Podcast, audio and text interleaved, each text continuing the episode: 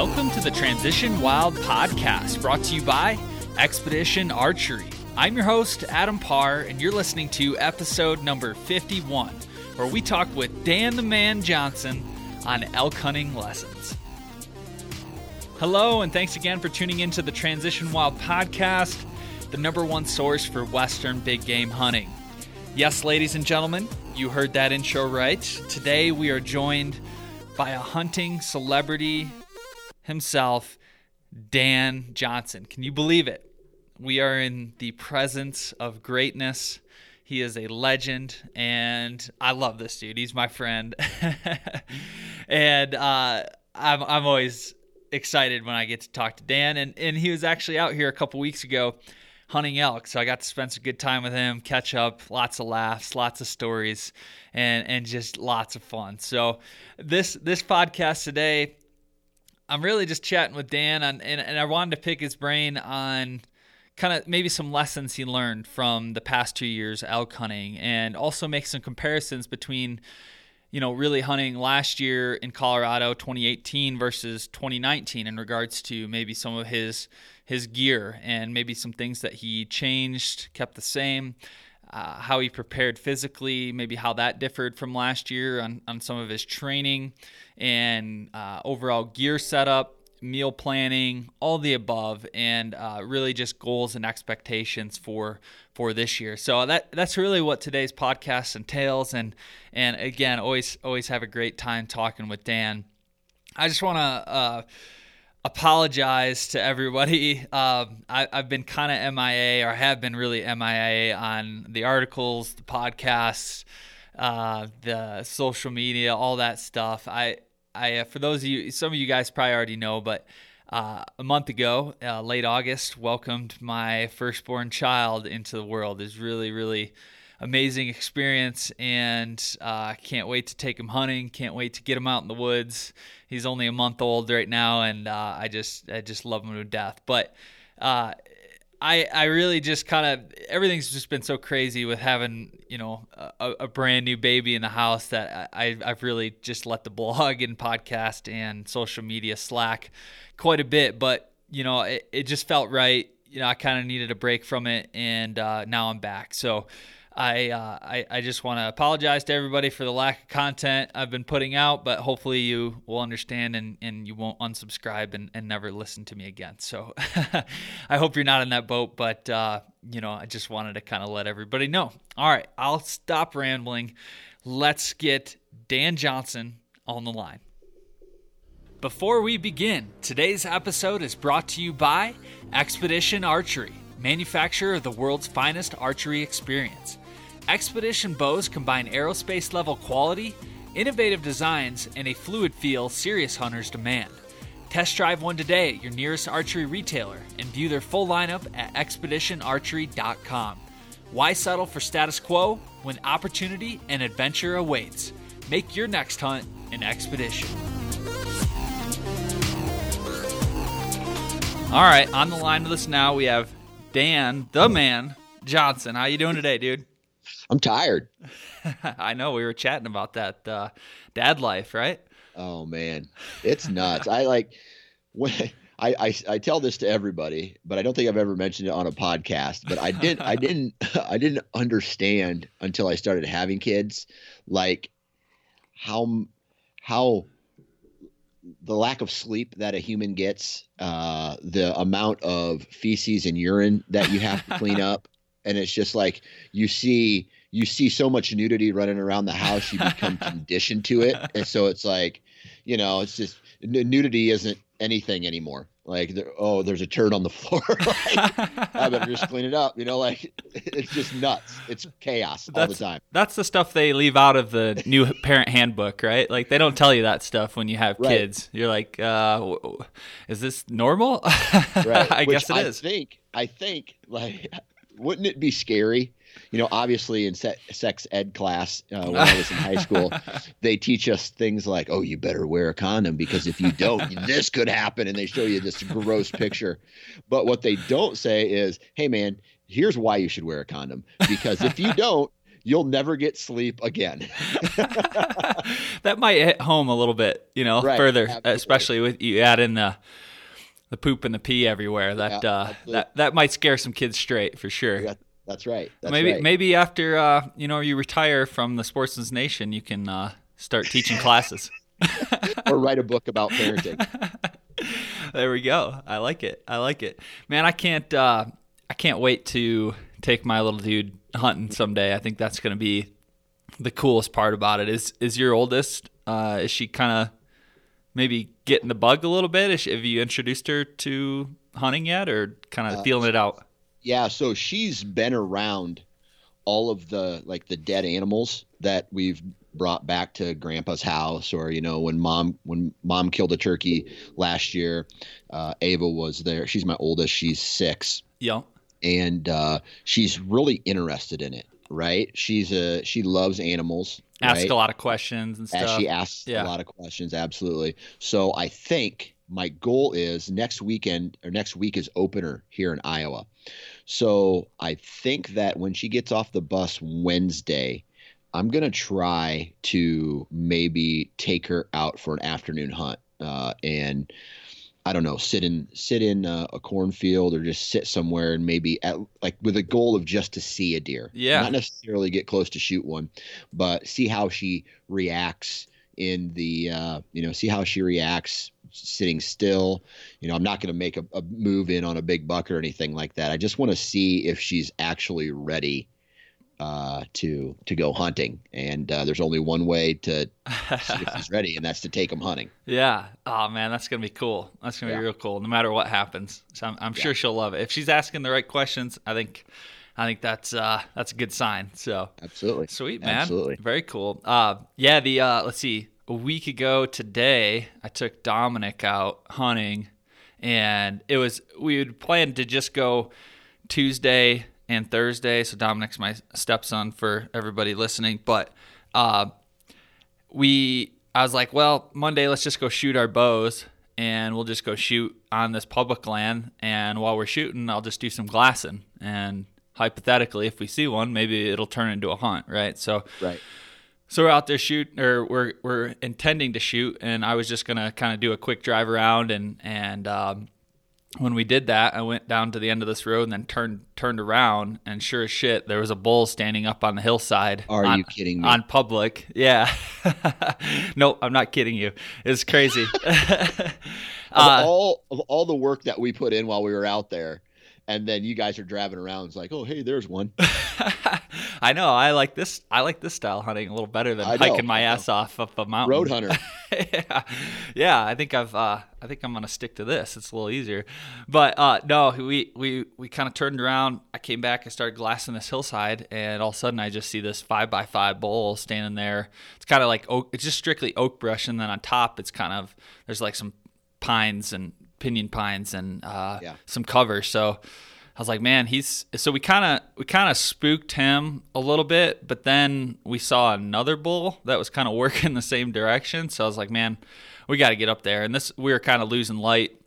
We were probably forty-five minutes out from from uh end of day. So we literally parked the truck, threw our gear on.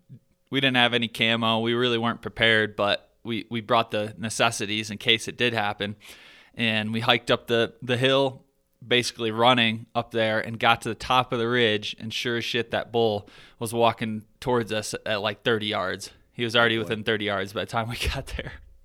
So I uh, I tell Dominic, I was like, knock an arrow, knock an arrow. And we were kind of, again, caught with our pants down because we were right in the middle of the trail. Um, and so he's coming and he's coming. And, and I'm holding Dominic off on drawing, because I want him to get behind this big tree. And I, I thought he wouldn't see us before then, but sure sure enough, he, he spots something in the, in the trail, and he, he's probably been working this ridge, you know, regularly the last week or couple weeks, and, you know, they, they catch anything that's a little out of the ordinary. They're, they're catching their eye. So he sees us, but he doesn't really know what we are, and finally he gets behind that tree, so I tell Dominic to draw, and he was kind of looking the other way. But all of a sudden, he just snapped back and, and looked at us, and uh, he just kind of blew out of there. So he caught some movement. Yeah, yeah, yeah. It it's tough, but I mean, it was it was so cool. And then we sat there the rest of the night, kind of in the in the similar spot, and uh, we ended up we did have another bull and a cow work in on us, and kind of the kind of the same thing. They just picked us off. So that was kind of my bad. I should have moved our setup a little bit, but it was so late in the day, we just didn't really have any time to really figure it out. So, but it was it was cool nonetheless. They were bugling. I was like, "Damn, this is this is my type of hunting right here. Ten minute walk off the road and a forty-five minute hour long hunt to to get into some animals. That's that's pretty darn good for sure." Right, right. Absolutely, man. That's awesome. So hopefully that kid's had more encounters with elk than I have. I know. I, I, I'm starting to think he's uh, like a lucky charm or something. Yeah, yeah, exactly. Exactly. So I guess I'll keep taking him out. We'll see what if happens. I had to guess, too, in the short amount of time that I've met the kid, let's say he's at school right now, right? Yep. So he's probably thinking about elk hunting oh, yeah. right now. Yeah, for sure. For sure. Yeah, he's hooked for life. That's awesome. So we'll see. We got a week left. We'll we'll see if we can get out a few more times, and never know. Never know. Yeah. It's not easy. That's for sure. But, uh, yeah, so I wanted to, I wanted to record this podcast before, before we left Colorado or before you came out here, but you and I were just so jam busy, uh, me with the newborn and you getting ready to come out here. So, uh, but I, I want to cover basically just kind of like lessons learned and, and kind of, you know, talking about the preparation for your hunt, maybe some of your expectations you had for this year, and then we'll get into like some of your gear setup and, um, you know, some of the other stuff. Maybe you've switched up your arrows, maybe you switched up broadheads, maybe some of that stuff, and then and talk about your preparation and and recap a little bit of this year's hunt. So that's kind of yeah. if you're th- if you're feeling that, I'm feeling that. I'm feeling it, dude. You ask away.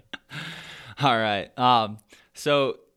What did you have any like going into this year? Obviously, you knew kind of what you were getting into for the twenty nineteen hunt, but yeah. did you what what were kind of like your overall like goals or expectations? Obviously, killing an elk would be number one, but you know, did you have any certain expectations, any goals in mind for the year? What were kind of your general thoughts leading up to the trip? Yeah, so I think what I. What changed from last year is like when you go, last year was the first time in the terrain. It was the first time in the area. You know, it was kind of like, it wasn't technically my first elk hunt, but it was kind of like my first elk hunt all over again, because I went once four years ago, it was a complete shit show. And now, it, you know, and, and last year was kind of relearning everything that I forgot about over a four year drive, you know, four year yeah. period where I didn't in elk hunt. So coming into this season, I think, you know, and, and kind of knowing what happened last year, as far as we had two days of bugling elk last the, the previous year, um, where we kind of just, I, I basically was watching you and learning how to approach, you know, these bugling bulls, whether they were moving or if they were sitting still, um, how the, you know, how the wind works in, you know, in the mountains, just yep. kind of like relearning all of those things. So my, my high level expectation for this, this year's hunt was to basically just get within shooting range of a legal elk yeah. period. Yeah. Like I just, I, I, I learned that last year. It's not like those Primos videos, right? It's not like yep. you bugle and they come running in, right? They are, they're skittish, just like whitetail are here in the Midwest. And um, it's just a different level of work and strategy to get close to them. Yeah, yeah, it really is. And and I feel like with this year, knowing that I wasn't going to be able to kind of be out there, you kind of learn the ropes, maybe seeing what I was doing last year, how we yeah. moved in on them. And this year was going to be kind of your your own stab at it and, yep. and, and uh, you know, taking the reins and, and trying it out for yourself. Yeah, so absolutely. I'm sure that's that was the, a different feeling. Yeah, it and you know I was with Ryan and another guy, uh, and Ryan hunted with us last year as well, and they'd been out already for a handful of days, like six days already, yep. and uh, so they kind of had an idea of what was going on there. But you know, you don't. Every day is a little different, out there. It's not like you're going to the same tree stand every single day, uh, or you're you have a, a a set of different tree stands that you hunt when you're a whitetail hunter. Out here, man, it's different every single day. And uh, you just have to you have to be able to shoot from the hip and make like split second decisions on where to go, make these minor adjustments or major adjustments, and uh, just like you have to be fluid in your approach. Yeah, it's uh, it's a totally different ball game for sure. And uh, that that first day you did. I mean, I know we talked about this on the, on the previous podcast, but basically the first day you were pretty damn close to to getting in on one, right? Yeah, man, we, uh, we, you know, we did our, our morning routine where we walk through a shit ton of deadfall, we hop in a creek, walk up the creek, get to, get out of the creek, walk straight up this big incline. And then we're on these benches. And then on these benches is typically where we, we start running into elk sign.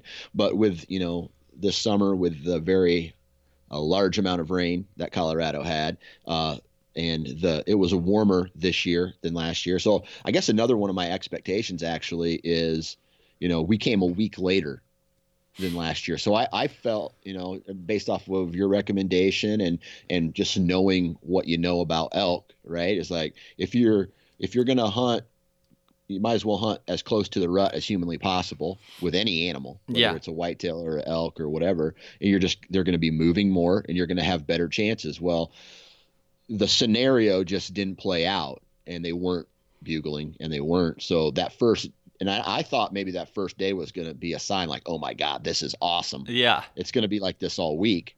But you know, that, that first day we, we, we got out of the creek. We walked up the big incline, did some so- soft call, uh, cow calling, did some bugling, started moving towards these meadows and this avalanche, uh, chute. And, uh, sure enough, we heard, a a bull bugle. And then we did what you kind of taught us, and that's haul ass, you know, not necessarily run, sprint at them, but work your way in into yeah. their position and get as close as humanly possible. And uh, we got fairly close. I'm I'm saying within eighty yards of uh, of this big bull, we, me and another guy laid eyes on him, and he was not small. Um, I don't know anything about scoring bulls, but I I would say that Uh, you could have set the bull, the bull's rack that you killed a couple of years ago inside of this guy's. I mean, he yeah. was gigantic. Yeah. He was a big bull. And Damn. One thing that really stood up out to me about this bull was he had that, that, uh, that big, almost like a mane, right? They have that mane around their neck, and then it, it transitions from a dark brown to like a lighter brown. Yeah. You know, that two tone elk that, you know, people draw pictures of, or you see these awesome pictures of. Yeah. That stood out, real long beams. And uh, I mean, it's a no brainer. My goal is to shoot any elk. Yeah. But it would have been cool if this guy would have dropped down. Uh, unfortunately he didn't, but he paced up on top of this, uh, this little bench back and forth. He was above us probably about a hundred feet. And uh, he just paced back and forth, bugling and chuckling while we called back at him. And uh, eventually, I don't know if the wind shifted, or if uh, he just had enough and maybe worked out of the area, but uh, he didn't. He didn't come down after us.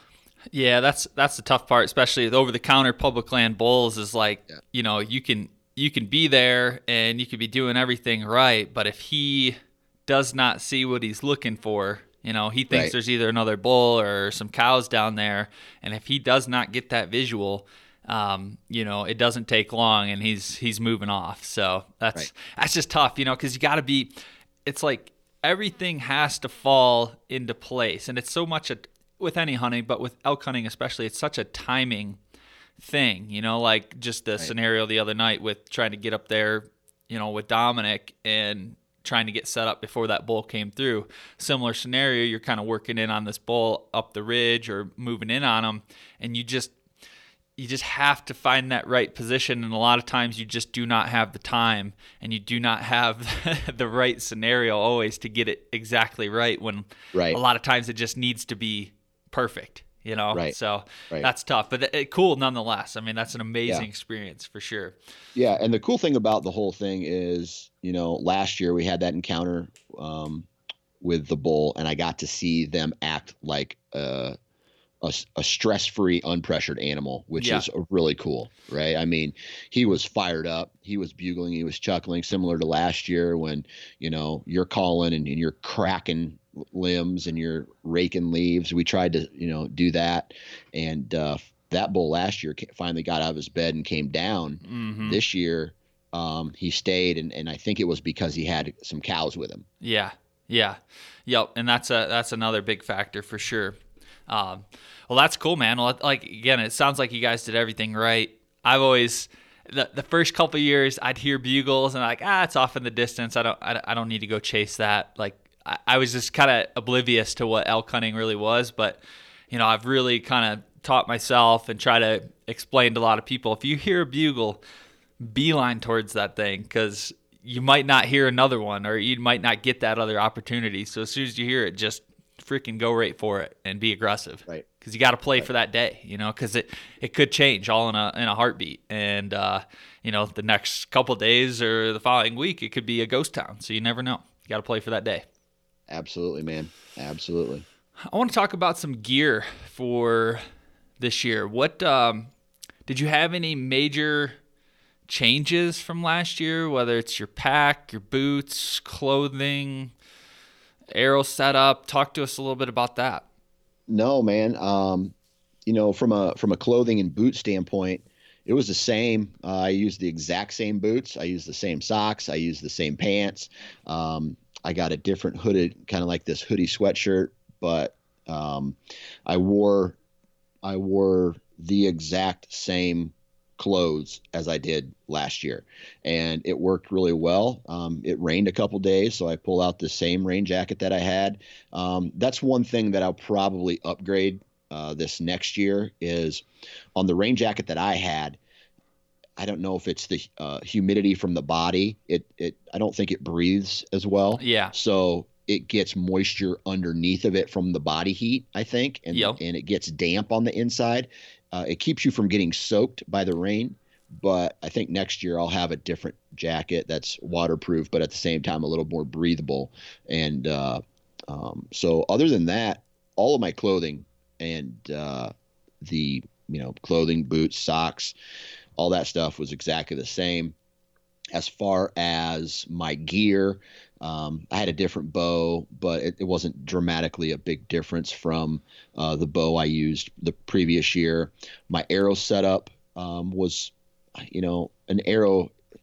I'm not saying an arrow is an arrow, but I, I did go with an uh, another arrow uh, that was a little bit heavier. I even last year I was probably sitting at about four ninety, four ninety, four ninety-five total grain or total arrow weight for, yeah. as far as grains are concerned. This year I bumped that up to somewhere around five fifteen, five twenty, maybe five twelve, I think, or something like that. I can't nice. really remember, but uh, just trying to get the heaviest possible arrow to get, you know, if you do have an encounter with these big animals, because as we all know, you can hit them good and they still don't go down. Yeah. Right? You, you have to absolutely smoke them yeah. for them to go down, uh, And, and go down fast, I, I guess, and, and leave a lot of blood. And um, I just wanted to make sure that my arrow setup reflects reflected, you know, what I wanted out of a good kill shot. Right, I needed penet- penetration, and uh, so that's why I went with a kind of a heavier arrow. Same broadheads as last year, and uh, I had a four fletch, um, a four a four fletch arrow this year, and it it took me a while to tune tune it. Right. I had some issues before the uh, before the actual trip where I was really struggling to really get it honed in. So I I went to my buddy Kyle and I said, hey, man, I need you to strip this bow down, set it all back up. So he worked on my bow literally like four days before we left on that hunt. And then I resighted in everything. And uh, I even had to do some knock tuning on e- each individual arrow. Wow. And if you're not if you're not familiar with that, that's Um, so you're shooting one arrow and it's going one direction. You shoot another arrow and it goes the opposite direction. So basically what he told me was you just rotate the knock or the arrow and the knock, uh, ninety degrees. And you just try to find consistency, consistency through that knock tuning. Wow. So we did that, and luckily that worked. So we found a lot of, you know, I had, I had uh, a quiver full of good arrows for this, this hunt. They shot well. And then, you know, obviously when you get up to elevation, uh, you got to reshoot them and retune them. And I had to adjust a little bit while I was up there. And uh, so, and then I, other than that, man, all the gear, other than my arrows, all the gear uh, was pretty much the same. Yeah. Yeah. Well, back to that, that knock tuning, it's crazy how just something that little can make a, a huge difference. Like, right. I've never even done that before. How did, how did you get it to stay in the right spot? Did you like mark like on the sides of it, or were they like a little bit of glue or something? Like, what did you do for that? No, man, basically you just rotate, you rotate the knock in the arrow, or so you, you knock the arrow and then you rotate that, you shoot it. You see where it lands, and then you rotate it again and you shoot it and you see where it lands. And then you basically go, you just keep doing that until you find something that's hitting the bullseye. And uh, some arrows just did not, did not tune right. And so those arrows kind of got left in the case, but there was four arrows that I got tuned, and those were the arrows that came with me. Got it. Got it. Okay. Very cool. Well, you did uh, add a spotting scope for this year too, right? Yeah, I mean, I have a, I got a spotting scope, but I it was basically just to be at the cabin yeah, to yeah. to look at the stuff there. It, I'm I wasn't gonna pack that around every day. Yeah, and and I, I had this conversation with you a while ago, but it's almost like where we were hunting, I pulled my binoculars up two times, and that was it. Yeah. And it's almost like you, when you, when you're hunting elk and not necessarily a specific, uh, class of bull, I didn't care what the elk was. If it was legal, I'm going to, I want to go shoot it. Exactly. So, so I almost think that there's a part of me, I say this now, but it won't happen, that why am I even taking binoculars with me? It's just added weight on these yeah. hikes all day long. Yeah. And I, I don't ever use them, so why would I why would I need them? Yeah, you're right. That that area where we hunt is pretty thick. Yeah, yeah. There's not a lot of areas. You know, you watch some of these videos of being out in Montana or Idaho, or, you know, even in Colorado, you can get the same thing. But it's just where this particular area is just is so dense with dark timber, and there's just not a lot of there's not a lot of places you can get up to and just cover country right. like a three sixty view. You might be able to get up somewhere and, and glass a drainage or, you know, a certain draw, but other than that, it's it's pretty non-existent. And like you said, for somebody that's just looking to kill any legal elk, what the hell does it matter? Uh, you just right. want to just get up yeah. there and it's and get get in close. That's all all you need for sure. Right. Absolutely, man. I'm to the point now where, you know, What what's the odds or what's the, the percent rate for success in that unit? About ten percent. Ten percent. Yeah. Right? So it might be eleven or something in that particular one, but it's yeah, so, right about the norm. Right. So that's but that's a mix of private and a mix of public and yeah. a mix of archery and a mix of firearm. Right. That's so, just archery. But oh, yeah, that's just archery. Mix, okay. But that's a mix of uh, yeah, private and public. So it doesn't right. factor in any outfitting or, or, or guiding, you know, it's D I Y, it's public land, it's private yeah. land, all that stuff. So even off that, you know, if, if you harvest one elk every ten years, then you're doing some, then yeah. you're on pace for average. And man, I don't want to do that. I want to kill more elk than one every five years. Me too, man. It's, uh, you know, I, I got freaking spoiled and, uh, my first year killing that bull. And I was like, man, this is, this is freaking easy. And then the next year I had so many freaking encounters. twenty seventeen was an awesome year. I had so many close calls. I was at full draw four times. I missed a bull that probably would have went two eighty, six by six.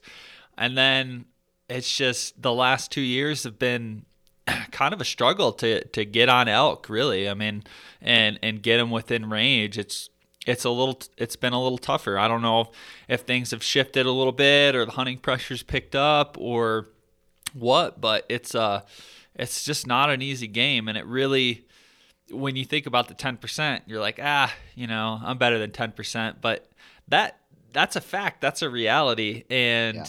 it's just not easy. So you hear guys going out four or five, six years, you know, before they kill an elk, and, and that's unfortunately kind of the norm. But you know, so when it does sucks, happen, it's it's good. So what sucks more, uh, killing an elk right off the bat and then not like, then going through a dry spell, or having a dry spell first before you kill the elk? I don't know, man. I I I definitely appreciate the bull. So I mean, yeah. if I go another, you know, if I don't get one this year, is what it is. But uh, it's I, I'm never gonna stop trying. Right, right. But at least I got the monkey off my back, so I feel like the pressure's off a little bit. But goddamn, I do run a a, a podcast on, on elk hunting, so it's like right. ah, I have this pressure, and and and my time is is even even few and far between. Uh, right. You know, to actually get out and, and get some quality hunts now. But, you know, it, it'll happen. Like I said, it's just right. – and, and and like I said, for people coming out for their first time, first couple years, three years, whatever, you're just learning the area. You're you're learning the game, and, and uh, you know, it just makes that success that much sweeter when it actually does happen. Absolutely. For sure. So I know I know you were talking about, like, when you wake up in the morning, you were just not hungry at all. Uh You know, I, I find myself I'm the same way. I just can't really eat that early in the morning. But um, you were you were basically forcing yourself to eat, and oh. uh, I just kind of wanted to talk about some of your, because I know we're a little different scenario hunting out of some cabins. But you know, what did you change anything up from last year? I know you were doing some some of the more um, like the freeze dried or the you know kind of ready to eat meals. Did did that change at all from last year to this year, or what did that look like? Yeah, you know, so. You know, it's hard, uh, period, to have your nutrition right while you're up there. Um, I know that uh, Ryan and his buddy that he was with, man, they went all out, and they, you know, they really got into nutrition, and they really got in what your body actually needs. I kind of did the same thing um, as far as changing a little bit. I did less freeze-dried meals, um, which I'm going to tell you what I, they, they weren't your standard Mountain House yeah. meals anymore this year. So I did a lot of ramen. I did some canned chicken. I did uh, some uh, instant mashed potatoes to really get those calories up. For breakfast, I had some Heather's, Heather's Choice breakfast um, uh, meals that, you know, th- those were a freeze dried meal. And then I, I again went with a, a standard, like uh a Clif bar. I did a couple Clif bars. I had, I brought an apple with me every day. Um, and that's, you know, that's, uh, one thing that I'm probably going to have to change. I need to educate myself a little bit better on what the body actually needs in a scenario like that, because, you know, I probably could have eaten more protein. I co- probably could have eaten more fats. And I, I think protein and fat uh, play a big role in the kind of energy that you're burning, not just carbs. You know, I, I ate a lot of carbs, um, and I think I needed to eat more protein throughout the day while I was actually up in the mountains, not just before and after. Uh, I did take, I don't know, I had a buddy send me a pack of these vitamins from uh, Wilderness Athlete. Uh, no, Wilderness Athlete. Oh, okay. Got it. Yeah. So these vitamins or whatever, or it's like a pack of supplements that I took uh, every night before I went to bed. And, you know, it, like you said, it's just, I, I think I, something I just need to educate myself on better uh, because I, I felt like I did better this year than I did last year. But, you know, I'm, I'm the caboose on the train, you know, and uh, I was still trying to keep up with everybody.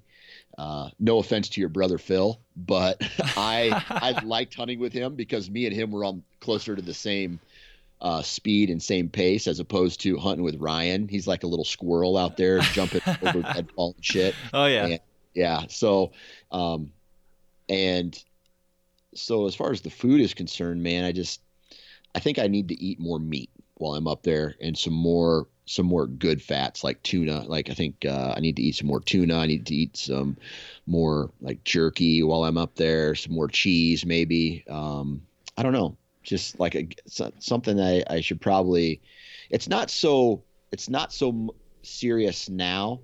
Um, like last year, I can remember a day where I was coming off the mountain and I, I, I literally could barely walk. I was so exhausted. But this year we did the same exact hike and I made it back to camp, no problem. Right? Yeah. You know, obviously I was the last one there, but still no, you know, no, no problems, no, no big swings, you know, no big, I, no big swings in, in like feel, going from feeling energetic to just a complete dying drainage. Yeah. Yeah. Yeah, I struggle with that too. Like, I, and, and part of it's just like, ah, I'm gonna, I'm gonna pick up some granola bars, and then oh, I gotta have some fruit snacks, and then I gotta buy some oatmeal cream pies, and I bring all this stuff, and I'm like, and I, and th- but then I also buy some good stuff. Like I'll throw in some nuts and some mixed, you know, kind of like dried berries or whatever. But I always end up eating the junk food before. before the uh, good stuff. And like I said, I think I think this year I kind of noticed it more because, one, I wasn't physically prepared enough. I just I've been a, a yeah. fat, lazy person the last uh, six months. But uh, so like after the first two days of hunting, and, and we went pretty hard the first, especially the first day.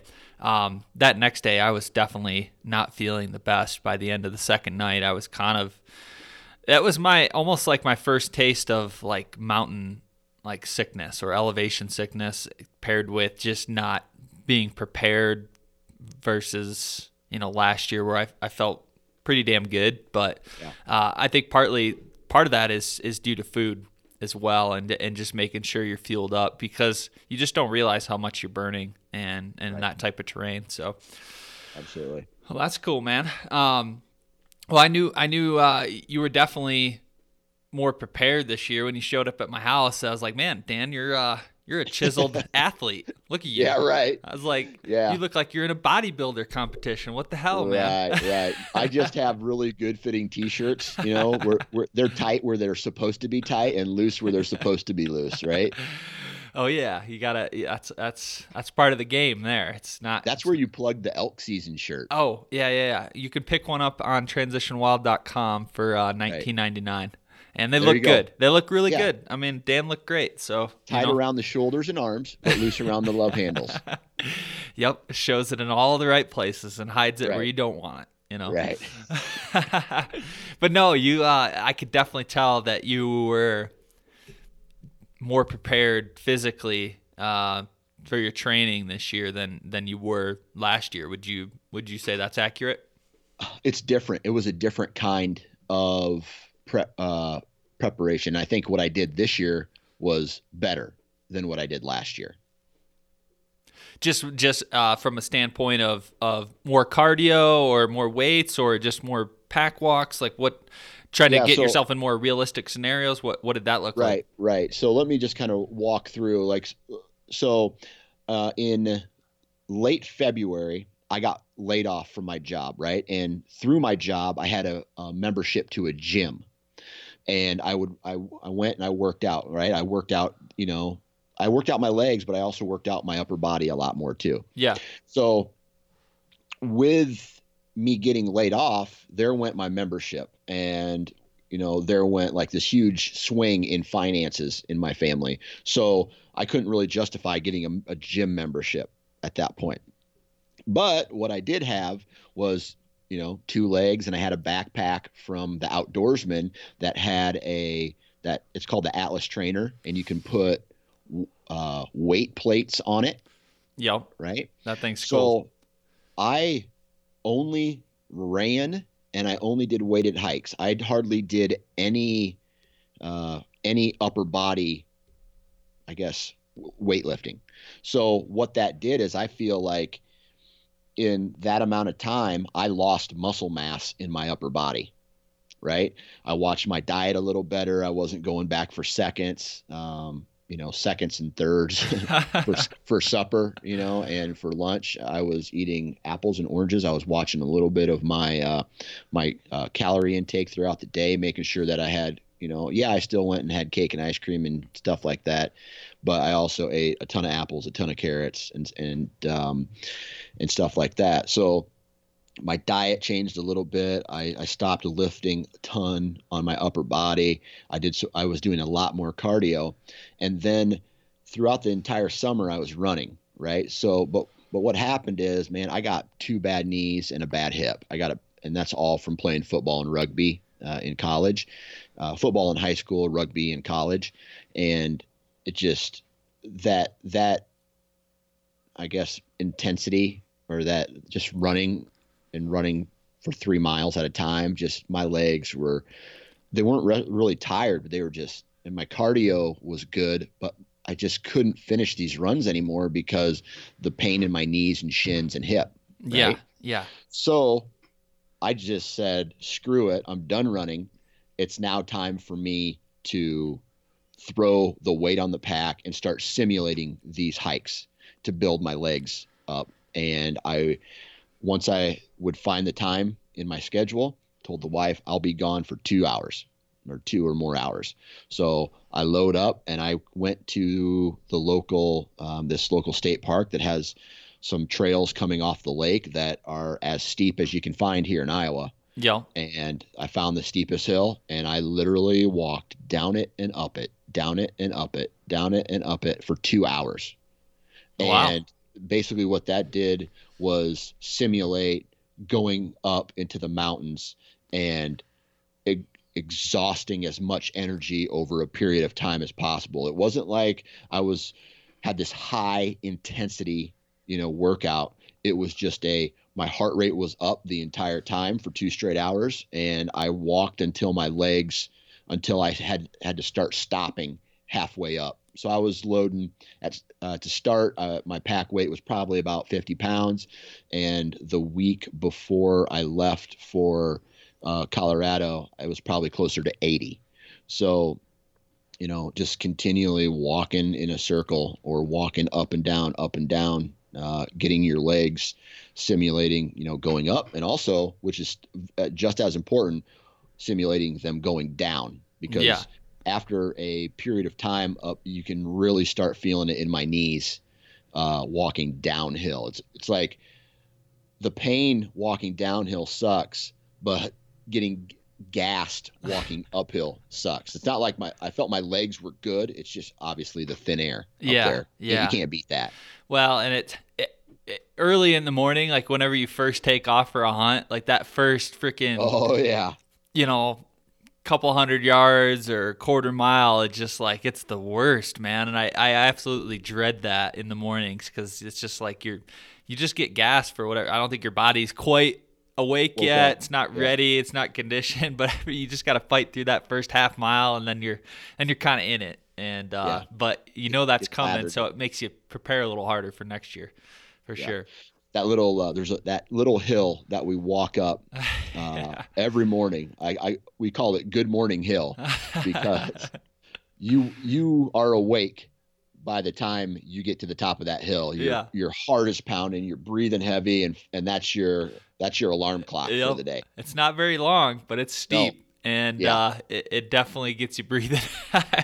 There's, there hasn't been one time where I've walked up it and kept walking after I got to the top. yeah. Short, like a short pause just to get your yeah. your breath and all that stuff. So. Yeah, for sure, for sure. Um, yeah, that's uh, that's always fun, always fun. But it sounds like uh, you know, just doing the weighted pack hikes. I mean, you can't can't yeah. beat that as far as training. Uh, I highly recommend that. I definitely don't do it enough, but. Uh, you know, if you are planning on heading heading out for a week hunt, definitely loading up the pack with some weight and just putting in the miles. It it, it yeah. doesn't have to necessarily be anything crazy, ordinary. Just strap it on and start walking. That's all you need. Yeah. You know, just going back to gear. You mentioned gear. Um, I did buy some gaiters.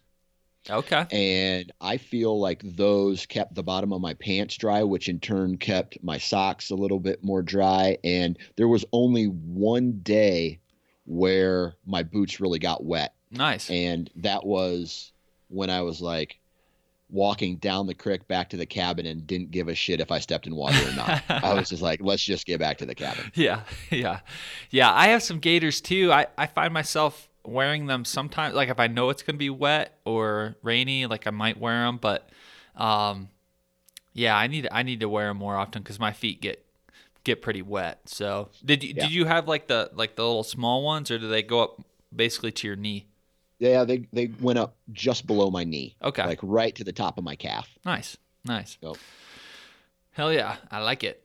Um, So what uh, I've been thinking about this a lot, just kind of going forward, and just over the last couple years of just just mixing things up a little bit, and and also talking to some of the some of the other guys like Ben Katormson, who's been on your podcast, and um, Bo Martonic. I had him on recently to talk about elk hunting, and and and through my own experiences, I'm thinking for next year I want to do a little bit more mixing up the cards, where it's I'm more mobile in a standpoint of like trying to find and hit different locations more on yeah. a daily basis, because what I'm finding is that you can get into good elk hunting on little small parcels of B L M and little small small chunks of of, of ground uh, closer to town or in certain areas that just might be overlooked.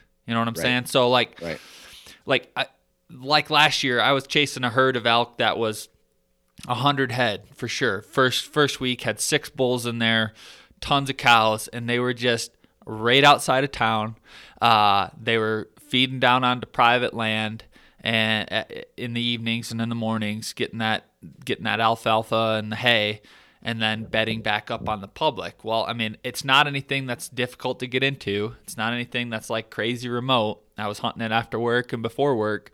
Uh, it was just overlooked. So I'm thinking for next year, I want to start trying to find some different areas and get into some different parcels that are, you know, I might be twenty miles this way one day, or I might be over here the next day. And I want to start kind of playing that game, because I think just based on what I've been seeing and what I've been talking with a lot of people, you can certainly kill out that way for sure. Yeah. So, yeah. you know, hunting out that cabin is nice from the standpoint of it gives you a head start uh, above anybody else. Like no one, no one who's not staying at that cabin is walking that high up. Yeah. Right. Yeah. Uh, and if they are, they're maniacs. Right? uh, they're probably going to go up and stay, uh, yeah. stay up there. But you know, having access uh, to a couple other trailheads from that cabin is really nice. But at the same time, you know, if I knew the pro- knew the entire area a little bit more, I probably would have dropped off that face, went around to maybe a different drainage or or something, just to just to see what else was there. Because, you know, and after talking with some guys who were hunting in the area as well, I don't think it really would have mattered this year because of what the wind and the weather was doing. Yeah. But in you know in, in future years, I think it might it might have to be an option. Yeah. Yeah, exactly. It's like on those days that it's good, it's it's great, you know, when they're when they're active. But it, you can get you can experience some of those days where it's just slow and you're, you're just kind of trying to find a needle in a haystack. Um, like when I had Jared Scheffler on the podcast, I mean, there's probably no no person better, you know, than him who can drive around and will drive around hundreds of miles a day just trying to see where the elk are, and then he's then he's going to go from there and get into them that way. So I'm just I don't know I'm just kind of trying to think outside the box and try to find some different ways to kill an elk, um, because it is I feel like the backcountry is getting a little crowded. I mean I just there's just more people doing it, advancements in gear, uh, just I feel like there's there's other ways to, to kill an elk, and so I'm going to start trying out some of that stuff. So maybe we look at some different options for next year. Yeah. I'm, uh, I'm down with that, man. Yeah. We'll have to, we'll have to start planning, planning, uh, you know, figuring out what we're going to do. So it's all fun, man. I want to get you an elk. I want to be there when you kill your first elk. I want to get an elk. My wife wants me to get an elk. It's just, it's just not easy. Any way you, no. any way you skin the cat. But it's fun, man. I, I, you know, I, I was, I talked to other people about this, and it's just, you know, I don't get to see the mountains. I live in Iowa. I don't get a, um, I just don't get to experience that. And it's something that I, I want to experience. Right. I mean, um, if I wasn't a hunter, I would be out there doing something in the mountains, right? Hiking or camping or doing something. Yeah. And I think this is just uh, an awesome way to experience Mother Nature with, you know, not only for my love of hunting, but for my love of nature as well. And just being able to see everything that I saw, it was just crazy. Yeah. Yeah. I always tell myself too, if I wasn't a hunter, if I didn't enjoy hunting, I would probably be about three hundred pounds, because it's the only thing that keeps me motivated. uh, I mean, I, I do have some drive, whatever, but like what keeps me going is, is knowing that I got to hike up that mountain. So I do have to do some physical activity, and just getting out there and doing it is, uh, is, is what keeps me somewhat healthy. So I enjoy that as well. So you got a uh, South Dakota hunt coming up pretty, pretty soon, huh? That's Getting prepared fact, for that. Man. Yeah. I mean, uh, it's not going to be as physically as demanding as this hunt is, but it's a little bit different uh, terrain. It's like uh, these plateaus with a lot of coulees and drainages in them, and uh, a lot more glassing. Uh, yeah. You'll find a high point, glass, glass, glass, see, uh, see a mule deer, go make a, go make a stock on them, and, and just do that hopefully all day long for, you know, five or six days and walk away with a mule deer. Now, again, not really caring what I harvest. I'm not looking for a big buck. You know, obviously it'd be cool to shoot some four-year-old, you know, one hundred seventy class mule deer. Hell yeah. I don't care. I just want, this is, this is a, another hunt where this is an experience. Yeah. Right. Yeah. And it's something completely new. Uh, me and another guy are going out, and uh, we're going to be camping, you know, hunting from tents and hunting out of the back of a truck, and uh, not really knowing what to do. It's just shoot from the hip type hunt, and, uh, you know, make the plan up as we go. That's awesome, man. That's going to be really cool. Looking forward to hearing about that, and uh, pretty much keeping the same, same setup, right? Like arrows and broadheads, all that stuff's not changing. Uh, no, man, everything's the same. Uh, I don't have enough time in my, uh, in my day to switch gear for every single hunt. Right. I mean, obviously the yeah. clothing is going to change because it's going to be a little cooler. Uh, but the same bow, same arrows, same broadhead, everything's going to be the same. Heck yeah. I love it, man. Well, very cool. Well, I'll, we'll wrap this thing up, man. I really appreciate you getting on, and, and, uh, we'll, we'll definitely have to do another podcast at some point here soon. I don't know what what about, but we'll we'll definitely B S maybe after your your mule deer hunt and see how that goes. Yeah, absolutely, man. I'm uh, I'm just uh, just a guy who likes to hunt things. I know. Well, I'm I'm jealous. You're getting to some more hunting trips than I am this year, but maybe uh, next year we can. Next year, yeah, we'll we'll make up for it next year for sure. Right, or at least plan your next pregnancy. Yeah, exactly. I'll, I'll, I'll uh, if, if it happens again, I'll try to be a little bit more aware of the of the consequences at certain times of year. Yeah, exactly. Right. Well, cool, Dan. Well, I appreciate you, brother. Thanks for coming on, and we'll talk to you soon. Absolutely. All right, and there we go. Big thanks to Dan for coming on the show. Had a blast as always. Hope you guys enjoyed that, and uh, we're going to continue some some good elk content coming down the pipe here. Uh, and uh, good luck to everybody who's still out there grinding it. I did not buy an archery tag this year. I, I held off because of the the newborn child, but I am probably going to get a second or third season rifle tag just to.